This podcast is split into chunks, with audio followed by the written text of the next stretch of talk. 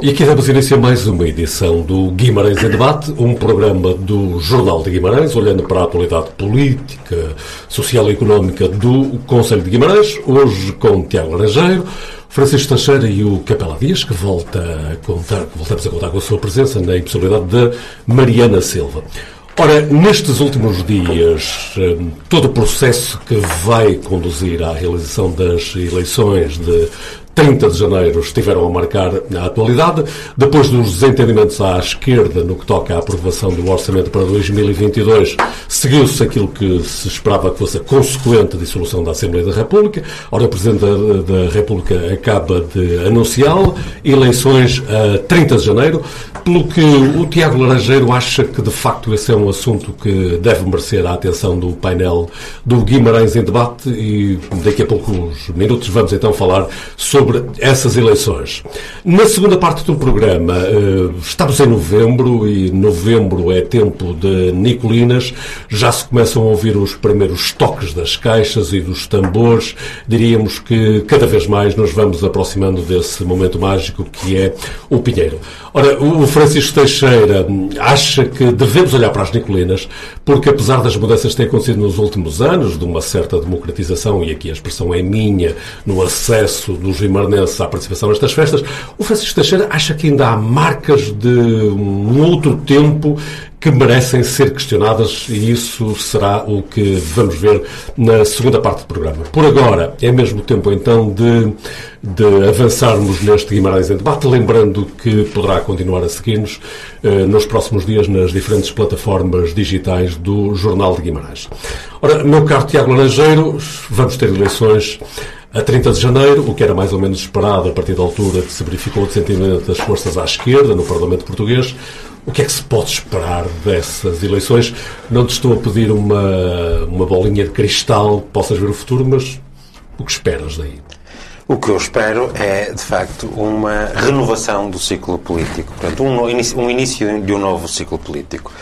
Eh, de facto, o Presidente da República ehm, convocou as eleições, uh, anunciou que, que, irá dissolver a Assembleia da República e convocar as eleições legislativas para dia 30 de janeiro, apresentou razões substantivas uh, e eu, substanciado por essas razões, recorro também a cinco substantivos para caracterizar a minha visão deste momento. O primeiro deles é oportunismo. Oportunismo de António Costa que, a meu ver, forçou a barra com a discussão do Orçamento de Estado para 2021, percebendo um ciclo político que lhe seria desfavorável e que teve início nas eleições autárquicas eh, de 2021, eh, cujo resultado foi comparativamente pior. O segundo substantivo é de afirmação dos partidos da esquerda radical que eh, necessitaram, sentiram-se necessitados de fazer aqui a afirmação política do seu espaço após estes anos eh, de apoio às políticas do Partido Socialista e com resultados eleitorais e de reconhecimento junto ao eleitorado também em decréscimo. Em terceiro lugar, dissolução não só da Assembleia da República, mas da Geringonça. Foi uma solução governativa inovadora uh, a nível europeu, mas que se revelou precária e com um prazo de validade que expirou. Em quarto lugar, normalidade. As eleições são um ato uh, que devemos encarar com a máxima normalidade em uh, democracia. E estas não sendo precipitadas por nenhuma emergência como as anteriores, em 2000, as anteriores eleições em que houve dissolução da Assembleia da República, em que não houve cumprimento da legislatura, que foram em 2011, em que aí havia uma emergência financeira, neste caso decorrem de uma crise política que é normal em democracia uh, e saudável até. É uma oportunidade para clarificar e legitimar opções. Por último, esperança. Esperança numa reconfiguração do centro-direita para que se apresente como alternativa real, com uma visão concreta do que pretende para o país que esvazie o apelo do eleitorado ao eleitorado de direita que se sente tentado pela direita mais radical e que estão a crer que pode perder esse apelo caso veja uma alternativa real nos partidos do centro-direita eh, moderados. E, e, uma esperança também de que o centro-direita consiga responder aos anseios do eleitorado moderado que, na ausência de alternativa real, têm depositado a sua confiança no Partido Socialista. Ou seja, aquilo que dizias, o oportunismo do Partido Socialista poderá, na tua leitura, vir a beneficiar a esperança da direita. Claro, sem dúvida, sem dúvida. E, uh... Ou seja, utilizando uma expressão bem portuguesa, há males que vêm por bem na leitura que estás a fazer. Sim, claramente, porque lá está, nós não podemos ter medo de que os portugueses expressem a sua, a, as suas opiniões. E, e, de facto, neste momento, há uma expectativa de que já não há desculpas uh, relativamente com o passado, já não há desculpas com as circunstâncias e uh, o próprio PSD terá eleições diretas para a eleição do novo líder líder, portanto, será um novo líder ou o líder atual relegitimado a apresentar-se a eleições e, portanto, eh, corre sem qualquer desculpa quanto ao, quanto, aos, quanto, quanto, quanto, quanto ao passado. E na expectativa de que se apresente, de facto, renovado.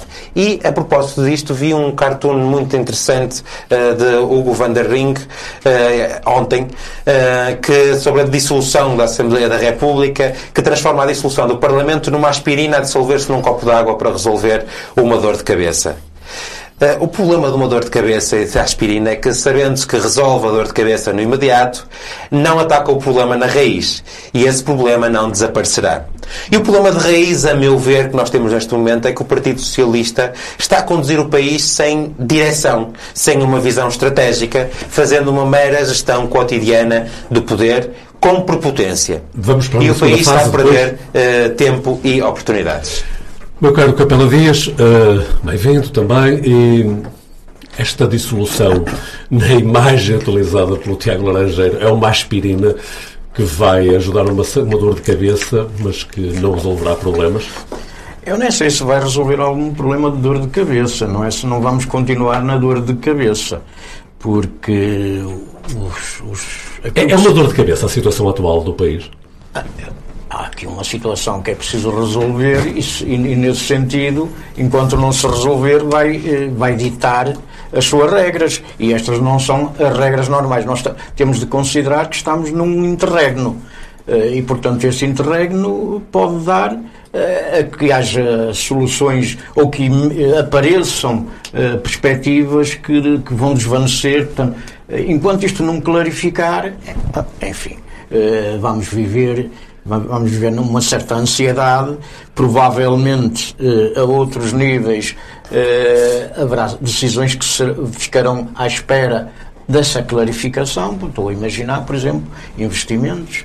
Há de haver muito investimento na, nas empresas que uh, vai ficar, uh, uh, digamos, a aguardar pela clarificação.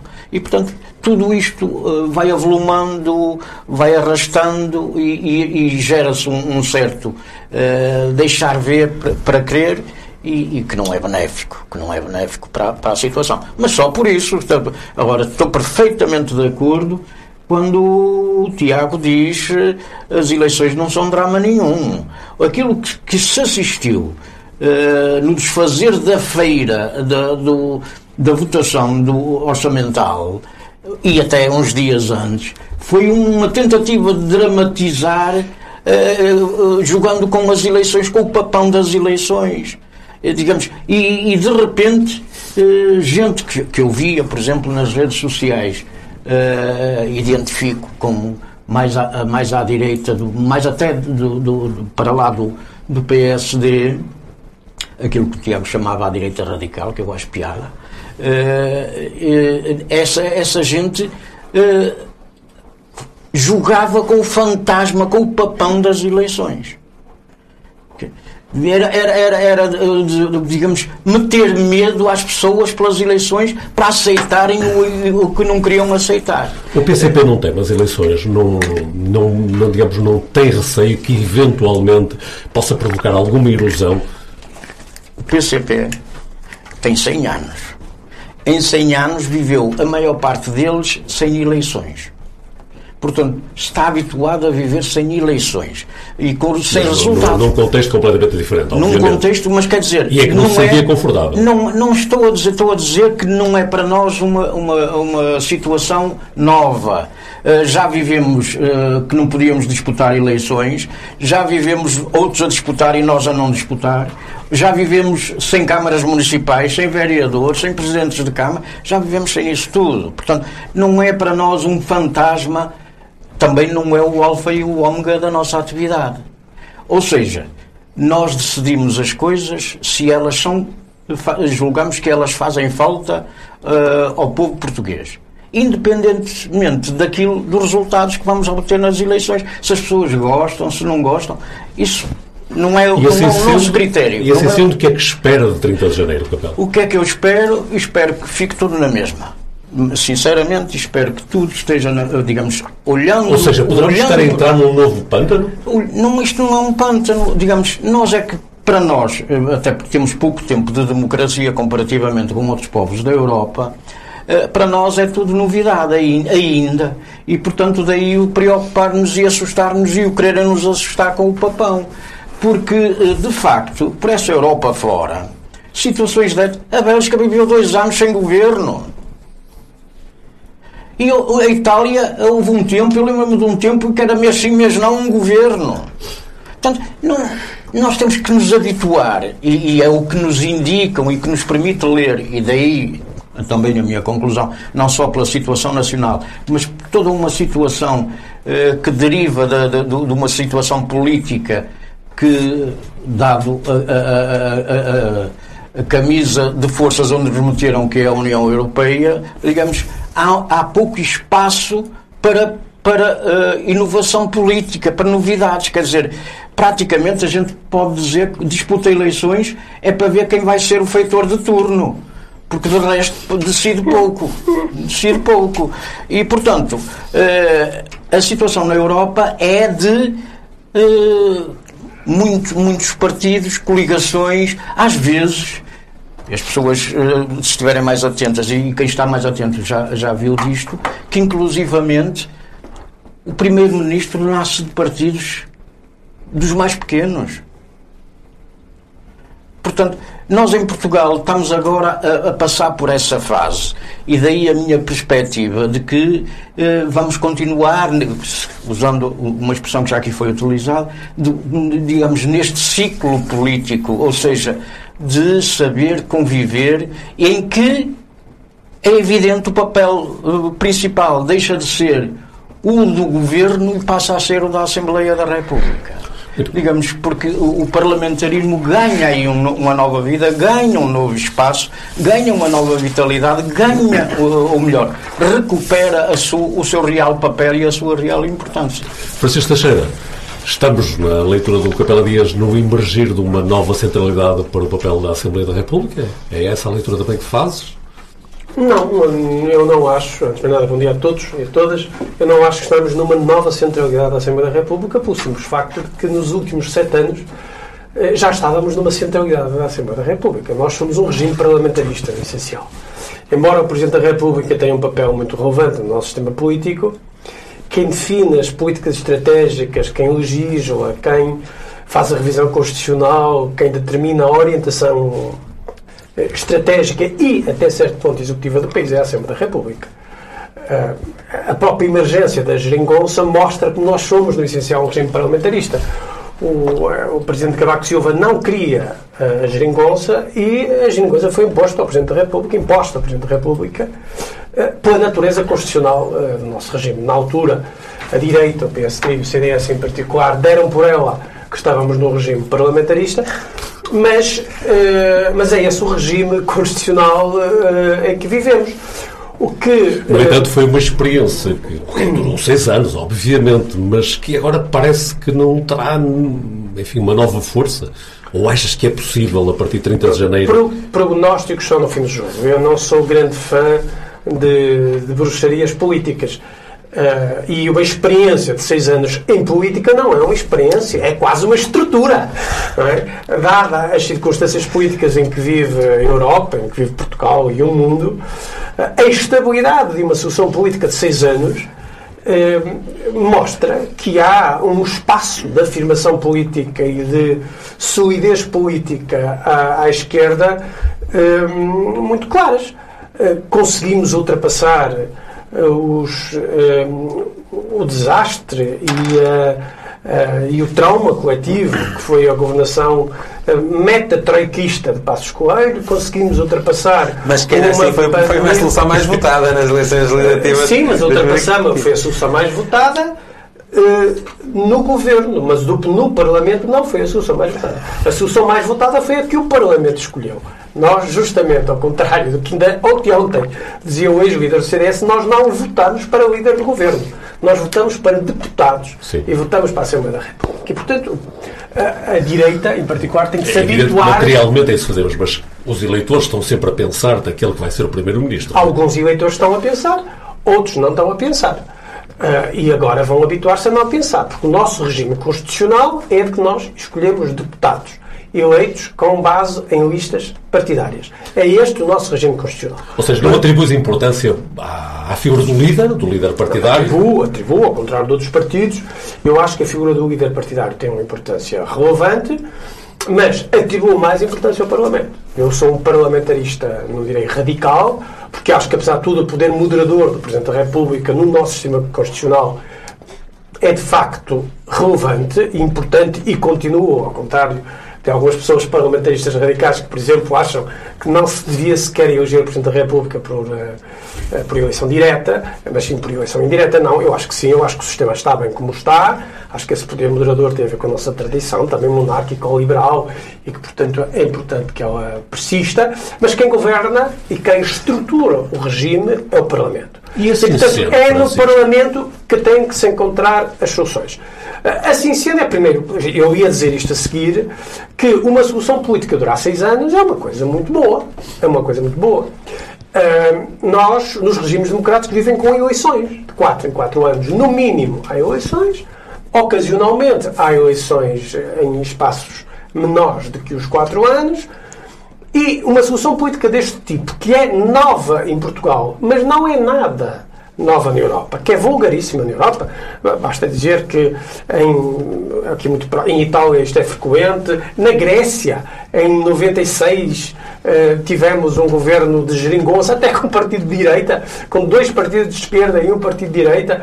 Tivemos eh, geringonças com misturas variadas na Holanda, na Bélgica, justamente, Aqui é até na Alemanha, Oh, até Francisco, na Alemanha, oh, Francisco, até na permite-me só, permite só Sim. isto. Aqui a grande particularidade é de facto eh, o- ser um governo de uma esquerda de centro-esquerda com eh, o apoio parlamentar É da esquerda mais radical. E a aí é que era a questão da inovação é- a que eu me é a referia. primeira- É a primeira vez que acontece em Portugal desde 25 de Abril de 74, desde os governos constitucionais em particular. Bom, mas ah, o Partido Socialista até já governou com o CDS, não é? Até já governou com o CDS. Portanto, não vamos eh, dizer que isto foi uma transformação radical e estrutural na vida portuguesa. Foi uma relativa novidade em Portugal, porque no resto da, da Europa era vulgar que assim acontecesse. Isto durou seis anos, esta solução do governo durou no essencial, porque já não foi assim há dois anos, durou no essencial seis anos, manteve a estabilidade do país, permitiu que o país chegasse ao primeiro superávit da história democrática de Portugal. É preciso as pessoas não se lembrarem que antes da geringonça, o Partido Socialista, o governo do Partido Socialista, apoiado pelo Bloco de Esquerda e pelo Partido Comunista e pelos Verdes, tinha tido o primeiro superávit da, da embora residual, mas de qualquer maneira E também se podia discutir de que forma é que ele foi conseguido. Com certeza, ui, há uma imensidão de questões que se podem discutir. E conseguiu, portanto, uma solução que era, foi do ponto de vista político, bastante estável, relativamente estável. Haver eleições, a solução ter se esgotado, ter havido um desencontro, é, é normal. Quer dizer, é normal haver eleições em democracia. Isto não tem nenhum drama, não há aqui nenhum problema. Eh, No dia 30 eh, vai-se votar, eh, vão-se- vai-se escolher um novo Parlamento e do Parlamento certamente sairá um novo arranjo governativo. E esse arranjo governativo tem que ser encontrado sem drama, sem tragédia nenhuma. Porque, hum, sendo que o país hoje está em muito melhores circunstâncias que estava há dois, há três ou quatro anos atrás, sendo que por meio ultrapassamos uma- um apocalipse. eh, eh, enfim, não foi bem um apocalipse, mas foi um drama viral eh, mundial que, que nós não dominamos, que o país não domina, que foi relativamente bem ultrapassado. Estamos neste momento a crescer, embora partindo de bases muito tenues antes, a crescer acima, acima da média europeia. A minha expectativa é que os resultados eleitorais possam produzir uma maioria parlamentar progressista, suscetível de fazer reformas estruturais no país que conduzam a uma maior Vamos igualdade e progresso social. Vamos é a pôr minha nomes às expectativa. coisas. Uma solução progressista significa uma, uma solução do Partido Socialista minoritária com o apoio novamente do Bloco de Esquerda e, do, e da Uma CDU. solução progressista, uma solução de esquerda. A minha expectativa é que o governo produza, que as eleições produzam um Parlamento suscetível de encontrar uma solução de esquerda. Eu vou votar nesse sentido, gostaria que os portugueses votassem nesse sentido, que o país fosse governado à esquerda, no sentido em que se diminuísse as desigualdades que ainda existem, no sentido em que as pessoas tivessem expectativas de vida eh, mais, eh, mais sólidas, mais Ou otimistas. seja, retomas a afirmação de Costa no dia em que o PS precisar do PSD, o governo cai. Não, eu não retomo isso. O que eu acho é que o país tem que ser governado. O país tem que ser governado. O país não pode andar de eleições de seis, seis meses. Enfim, apesar É uma tudo... leitura mais pragmática, já é uma visão mais pragmática. Não, o país tem que ser governado. Eu desejo uma solução progressista. Uma solução que passe por um encontro das esquerdas. Se for com o PS sozinho, será com o PS sozinho. Se for PS com outras esquerdas, será com o PS com outras esquerdas. Mas é óbvio que se as esquerdas não quiserem eh, governar, se a opção for entre governar as esquerdas e permitir que um governo progressista eh, eh, seja suscetível de governar o país, e se para isso for preciso a abstenção eh, do PST, pá, o Partido Socialista não pode dizer que não. E aí, e aí deve dizer Deixa que o António Costa cometeu um erro eh, de, de, de palmatória, precipitou-se, cometeu um erro de palmatória, foi dizer nunca governaremos com a abstenção do PST. Eu não, não vejo qual era o mal de ter a abstenção. Deixa- Deixa-me olhar para a tua esquerda agora. Capela Dias, será que no dia 20 de janeiro à noite vamos 20? ouvir. 20, 30. 30, peço desculpa, 30, muito obrigado. Dia 30 de janeiro à noite vamos ouvir novamente eh, Jerónimo a dizer que o PS só não governa se não quiser. Eh, como aqui já foi dito, as circunstâncias de, de 2021-22 não são as de 2019, eh, nem as de 2015. Eh, são, são muito diferentes. O- digamos, a própria democracia, com o andar do, do tempo, vai amadurecendo. Eh, portanto, o tal papão de venha aí a direita, venha aí a extrema-direita, cuidado, já não funciona, ou não funcionará tanto. Eh, e, portanto, eh, aquilo que eu. Não. Capela Dias, não teme um crescimento da direita mais radical? Não, não vejo que sequer condições para ela crescer. Desde que se resolvam os problemas. Não está, a dar, não está a dar crédito então às sondagens que temos vindo a conhecer, que apontam, por exemplo, o Chega a ultrapassar a votação potencial do, do- da CDU. Meu caro Magalhães, eu faço uma sondagem em minha casa, ganho sempre por 100%. Sempre. Pode ter a certeza. Portanto, eu encomendas, não é? Aqueles que de véspera já sabem os resultados, não é? Eu, uma vez, à saída ali da escola de Creixumil, fui eh, abordado por um casalinho novo que estava a fazer uma sondagem à boca das urnas. Porque tinha sido umas ele... era a saída de umas eleições e a a seguir havia umas eleições presidenciais. Perguntaram-me A ou B? E eu disse C. Nem A nem B, não pode ser. É é A ou é B. E eu digo, não, mas eu não quero A nem B, quero C. Portanto, eu- a gente sabe como é que se fazem as perguntas e para obter certos resultados. Eh, e também como é que se compram. Aliás, uma- lembro-me uma vez o, o- o Paulo Portas, que era responsável pelo Centro de Sondagens da Católica, disse: Eu sei como elas fazem. Mas voltando até então a 30 de janeiro, o que é que. Eu, eu, eu já disse há, há bocado que penso que a solução que vai sair vai ser outra vez uma solução sem maiorias claras, como gosta de, reforçadas, absolutas, como, como se diz.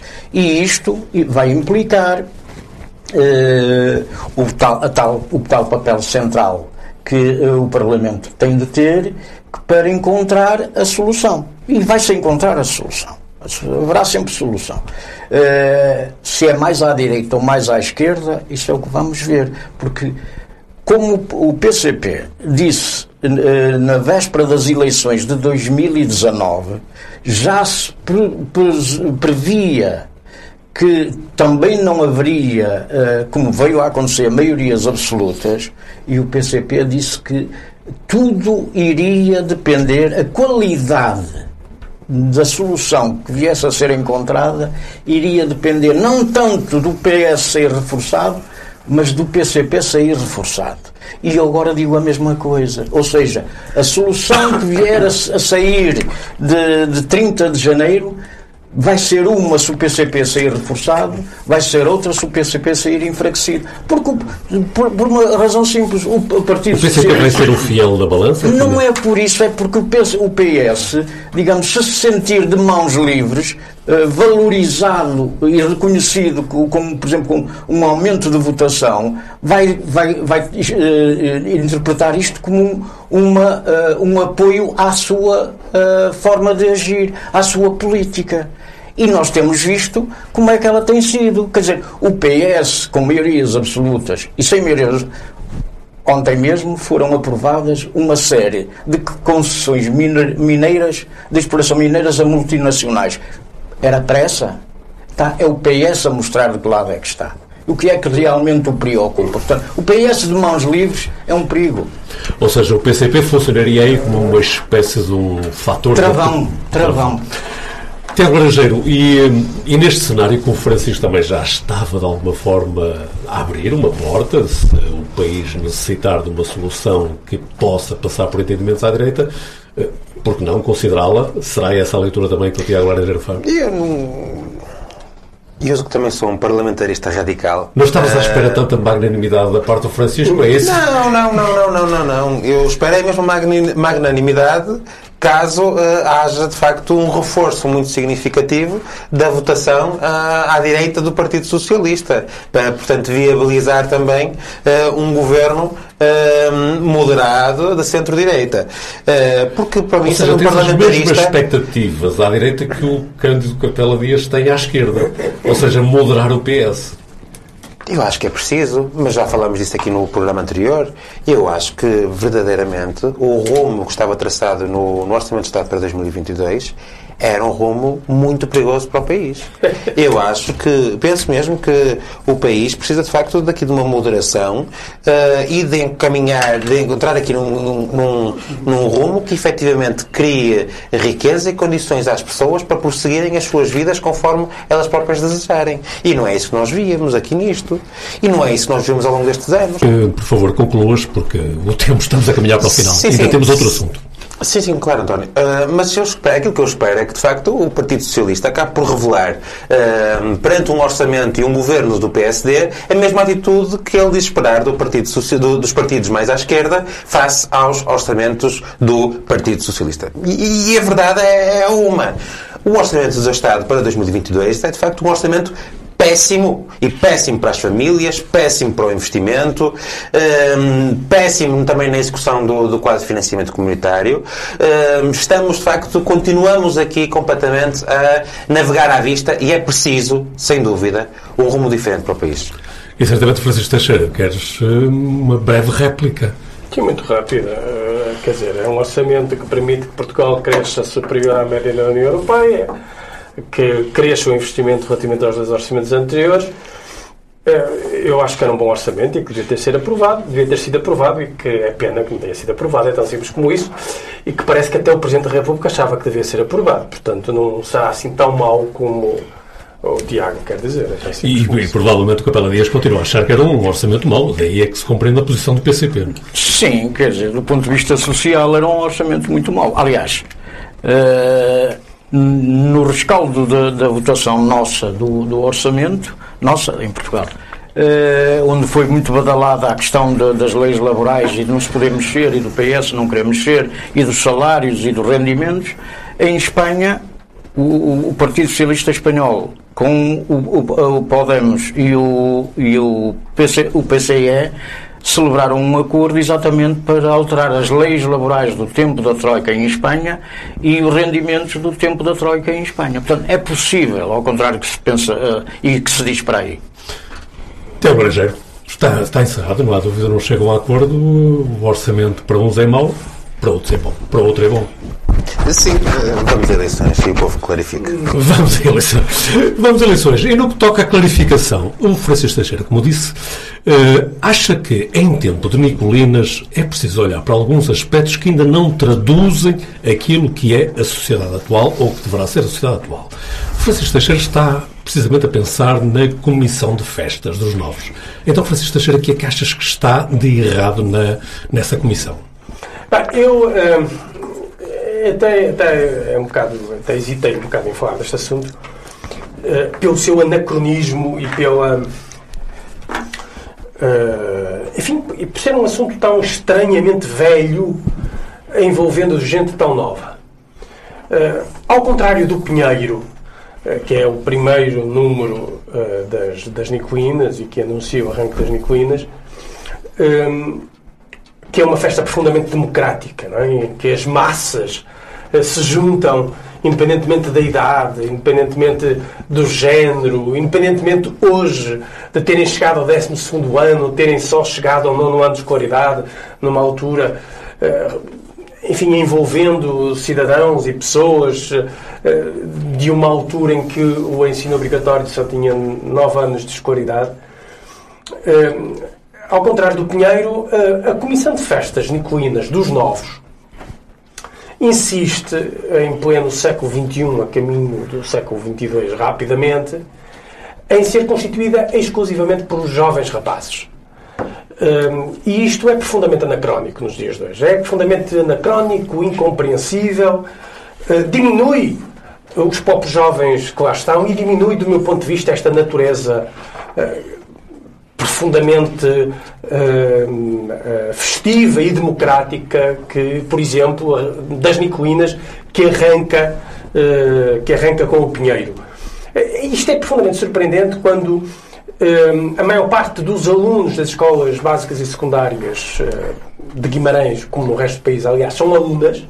Nós temos cerca de 52%, aliás, reproduzindo a média, a média da, da sociedade. Temos mais alunas que alunos. Eh, temos uh, alunas com magníficos resultados, com participação cívica profunda e ativa nas escolas. Uh, por exemplo, hoje, ou esta semana, ou a semana passada, mas frequentemente, quando há eleições para a Associação de Estudantes da Escola Francisco de Holanda e também da Escola Secundária Martins Charmente e também da Escola Secundária das Taipas, nós temos raparigas a candidatarem-se, a ganharem as eleições, a fazerem as campanhas, a serem presidentes das associações de estudantes. E depois, quando vamos ver as festas dos estudantes de Guimarães, aquilo que nós vemos é só rapazes.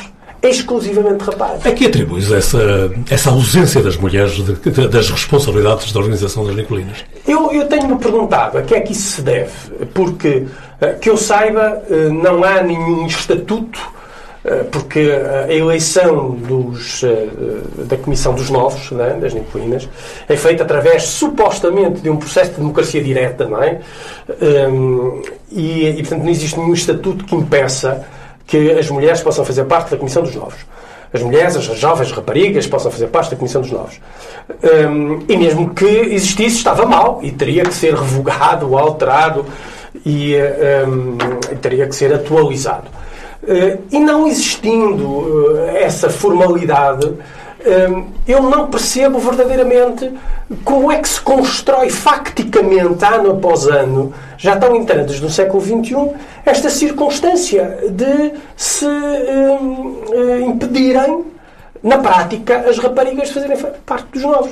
Eu até eu, eu custa-me acreditar que aqueles jovens que fazem parte das comissões de festas nicolinas são jovens adolescentes sejam eh, por princípio machistas, não é? por princípio uh, pouco democratas, um, que não percebam que vivem numa sociedade em que as raparigas e as mulheres têm um papel uh, tão ou facticamente cada vez mais decisivo e talvez até mais decisivo que os homens.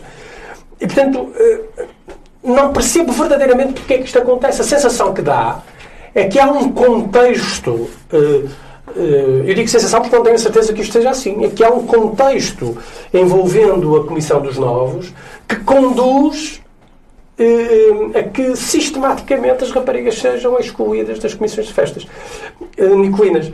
Eu espero que isto acabe rapidamente. Eu acho que isto é uma mancha profunda nas nicolinas vimaranenses que tem alguns afloramentos ocasionalmente nas massazinhas, é? nesta ideia completamente anacrónica e absurda de que os rapazes não podem ir para as varandas e têm que estar cá, na, cá em baixo e que as raparigas não podem carregar lanças, não é? que é uma coisa completamente absurda e anacrónica de que há um papel estereotipado, fixo, rígido para o homem e para a mulher e que as massazinhas têm que reproduzir um modelo de, de, de, de romantismo medieval um, que hoje não faz nenhum sentido.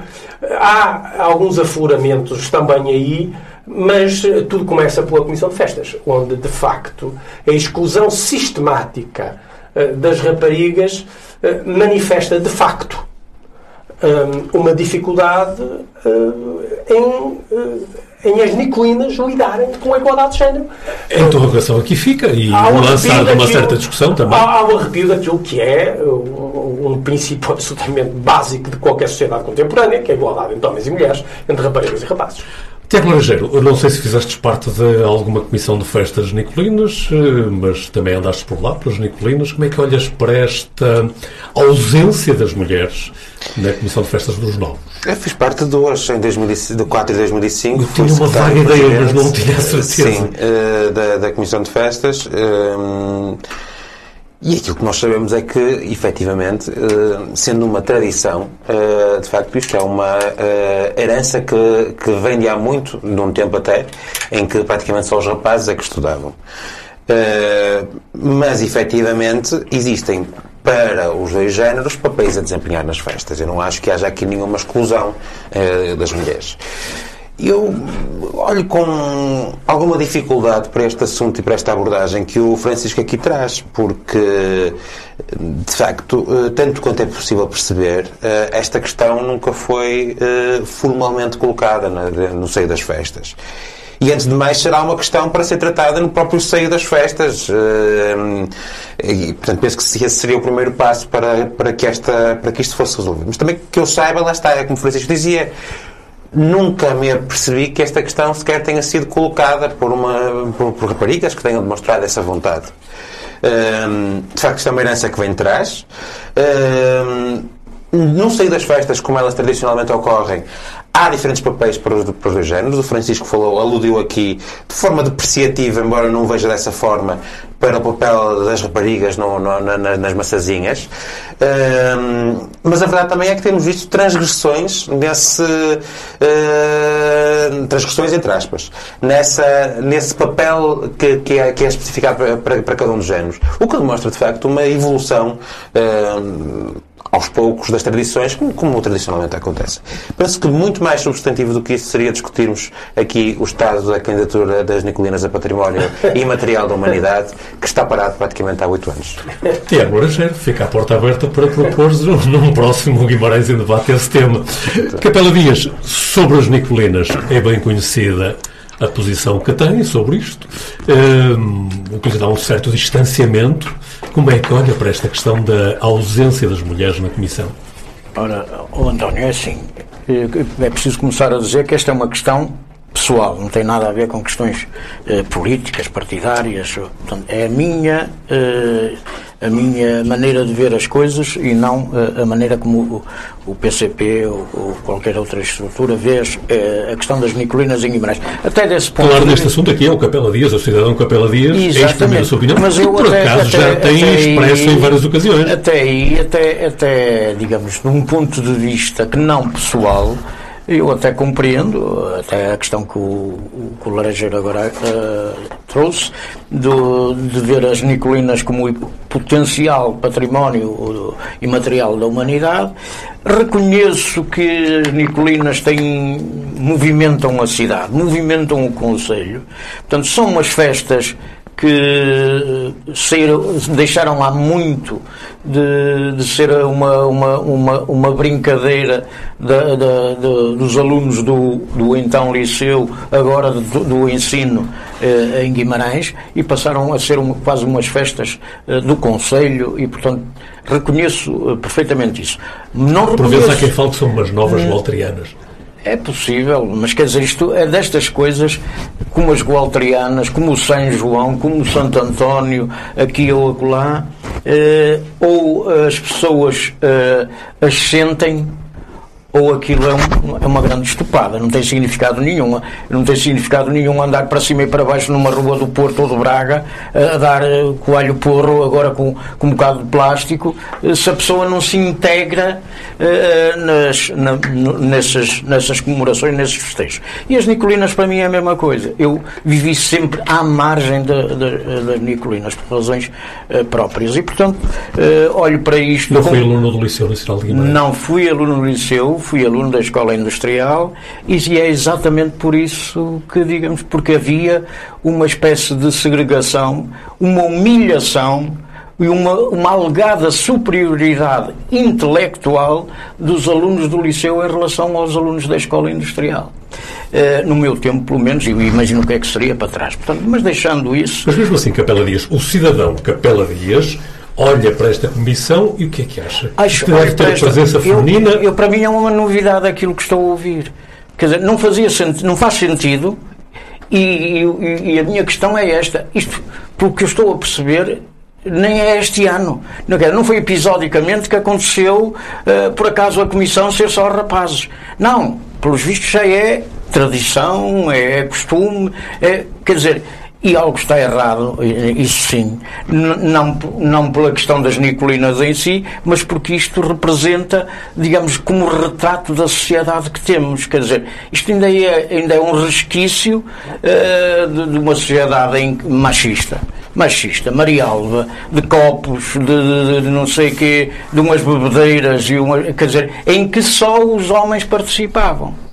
Uh, e, portanto, eu sem, sem me meter na, na, questão propriamente dita das Nicolinas, achava, acho que uh, é uma decisão errada, é uma tradição, como muitas tradições, não quer dizer que sejam boas, não é? Já para não falar nas touradas, que é para não ofender ninguém.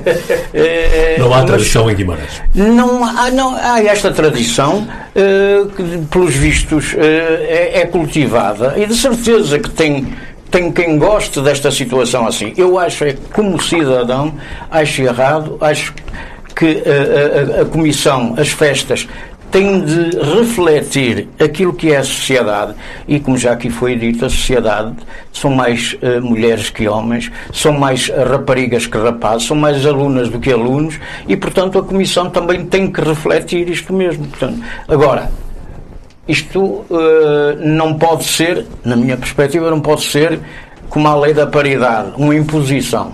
A própria, os próprios alunos, as próprias alunas, a comissão e as comissões, alguém de entre eles tem de dar o pontapé de saída para isto, se, para é? isto, para isto se resolver. Francisco Teixeira, brevemente para concluirmos. Não, eu, eu, eu, sou, eu, eu fiquei, devo confessar que fiquei não direi siderado, que é um exagero, mas fiquei absolutamente surpreendido com a resposta, a intervenção eh, do Tiago a isto. Fiquei verdadeiramente surpreendido. Quer dizer, a ideia de que umas festas eminentemente democráticas que evoluíram como é normal que tivessem evoluído de uma lógica uh, de festas do Liceu de Guimarães, antes de 25 de Abril, lógica das festas de todos os estudantes de Guimarães, quer do secundário, quer do básico, umas festas profundamente democráticas. Até já vai no infantário. Já vai no infantário, exatamente, que se cultiva já no jardim de infância, mas são umas festas profundamente democráticas, no momento em que as sociedades, em grande parte, se distinguem se são mais ou menos democráticas pelos direitos que as mulheres têm. Dizer-me que há nas festas papéis a desempenhar para os dois géneros de maneira rígida, pá, isto é de um conservadorismo e de um, uh, de, de, uma, de um anacronismo, uh, para mim, verdadeiramente surpreendente. Porque não é possível hoje dizer-se uh, sem algum estremecimento de que há umas festas que, de alguma maneira, são identitárias para, uh, para a cidade e para o Conselho de Guimarães, em que há sítios rígidos e específicos para os rapazes e para as raparigas. Dizer isto é, do meu ponto de vista, profundamente. É, é, é preciso utilizar a palavra que o Tiago não vai gostar, a questão não é pessoal sequer, é reacionário. É um voltar atrás. Só quero dizer uma coisa: é que o Tiago disse que não corresponde à verdade. É que nunca foi colocada a questão das festas. Não é verdade.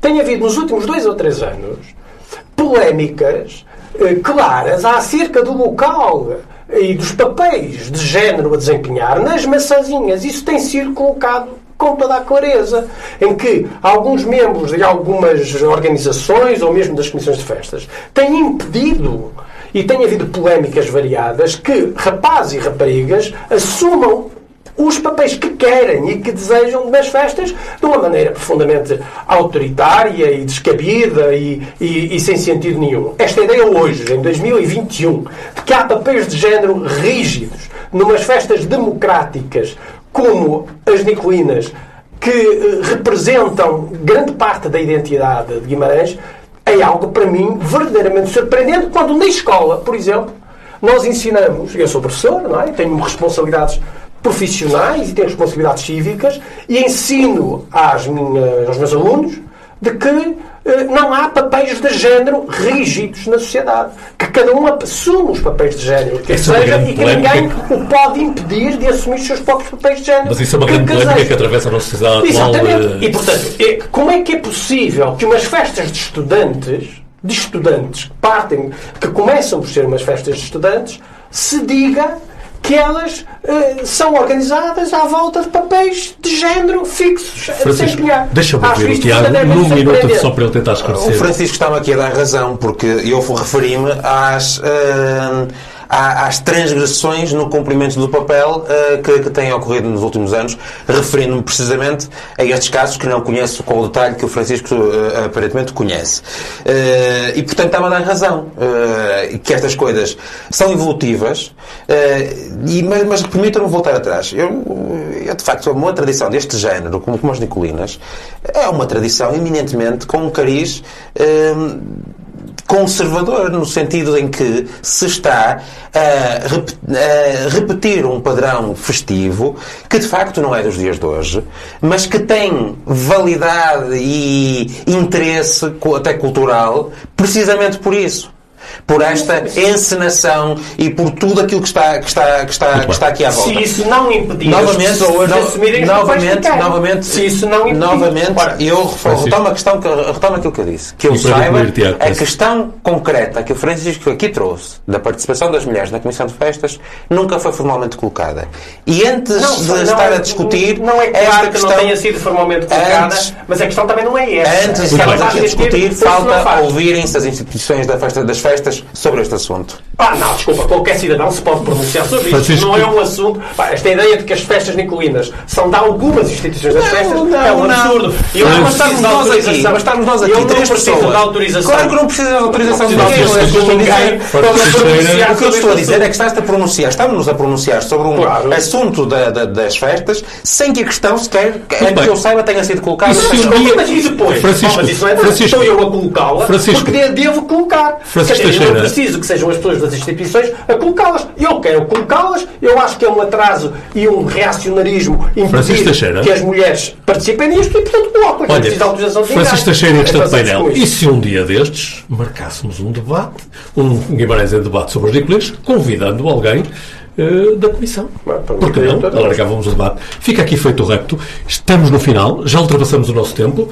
Meus senhores, eh, geralmente reservamos um minuto para eh, utilizarem-no como muito bem entender. Capela Dias. Olha, eu retomo aquela questão do acordo eh, em Espanha eh, do PSOE com o, PCE e, eh, e o Podemos, por, por acrescentando um- uma perspectiva eh, ao que disse anteriormente. É que nós estamos habituados a ouvir em Portugal que não se pode fazer isto ou aquilo porque Bruxelas não deixa.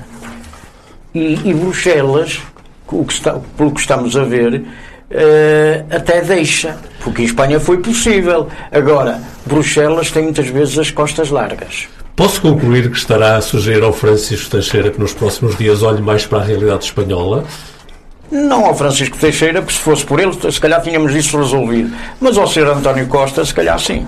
Veremos se a mensagem lá chega. Vamos aqui pedir ao Francisco que seja porta-voz da mensagem. Francisco, e o teu minuto? Queres resolver? O meu, o meu minuto é para um texto, é um livro de 2005, se não estou em erro. Então ainda não é sobre esta realidade Não, espanhola. não é sobre esta É realidade, prévio. embora eu siga a política espanhola com muita atenção. Por variedíssimas razões, mas é um texto em particular de um filósofo uh, de referência do nosso tempo, um senhor chamado André Comte de Panville, justamente sobre a questão da eutanásia. Nós, a eutanásia foi legalizada em Portugal, está-se à espera que o diploma seja promulgado pelo Presidente da República, supostamente uh, vai, ser, uh, vai ser promulgado. E isto, do meu ponto de vista, representa um avanço civilizacional enorme para Portugal. A questão da morte e da vida é algo que deve ser encarado e cada vez mais as pessoas têm dificuldade em encarar um, a morte e uh, morrer bem e morrer com dignidade faz parte da vida. E uh, sermos capazes de encarar a morte com dignidade em vida é um avanço que eu acho que Portugal deve saudar. Tiago Grangeiro, e neste teu último minuto não vais fazer o papel de spoiler? Para utilizar agora um vou, palavra vou, vou, vou, Spoiler não, mas uh, vou sugerir aqui a série Glória que estreou este fim de semana na uh, Netflix. É uma série que se passa no final da década de 1960, em Portugal, no calor da Guerra Fria, num país que vivia numa longa noite de ditadura, uh, mas a intenção, quer com as democracias liberais ocidentais, quer quer com o Bloco de Leste, em particular o RSS. e trago esta série por três razões. A primeira delas é porque é a primeira produção portuguesa para uma das principais plataformas de conteúdos de entretenimento do mundo. Em segundo lugar, porque é de facto um sinal de dinamismo e valorização da criatividade artística nacional, que tem aqui uma oportunidade de alcançar um novo público, um reconhecimento internacional muito interessante. E em terceiro lugar, para valorizar o que, o que é nosso. Uh, e um dos atores é nosso, o João Pedro Vaz. É um vimaranense de adoção e de coração e faz um papel fenomenal nesta série, o papel de Engenheiro Ramiro. Uh, um ator muito reconhecido, com um papel relevante também em Guimarães, onde dirigiu o Teatro Oficina e a Cooperativa Oficina. Fica uma sugestão para estes dias mais frios do outono, uh, em que sabe melhor ficar em casa. E com esta sugestão do Tiago Laranjeiro, chegamos ao final de mais uma edição de Guimarães em Debate. Hoje estivemos Capela Dias, Francisco Teixeira e Tiago Laranjeiro, que regressarão de hoje a 15 dias com novas propostas, com novos temas para reflexão. Guimarães em Debate é um programa do Jornal de Guimarães. Poderá continuar a seguir-nos nos próximos dias através das diferentes eh, plataformas eletrónicas do Jornal de Guimarães.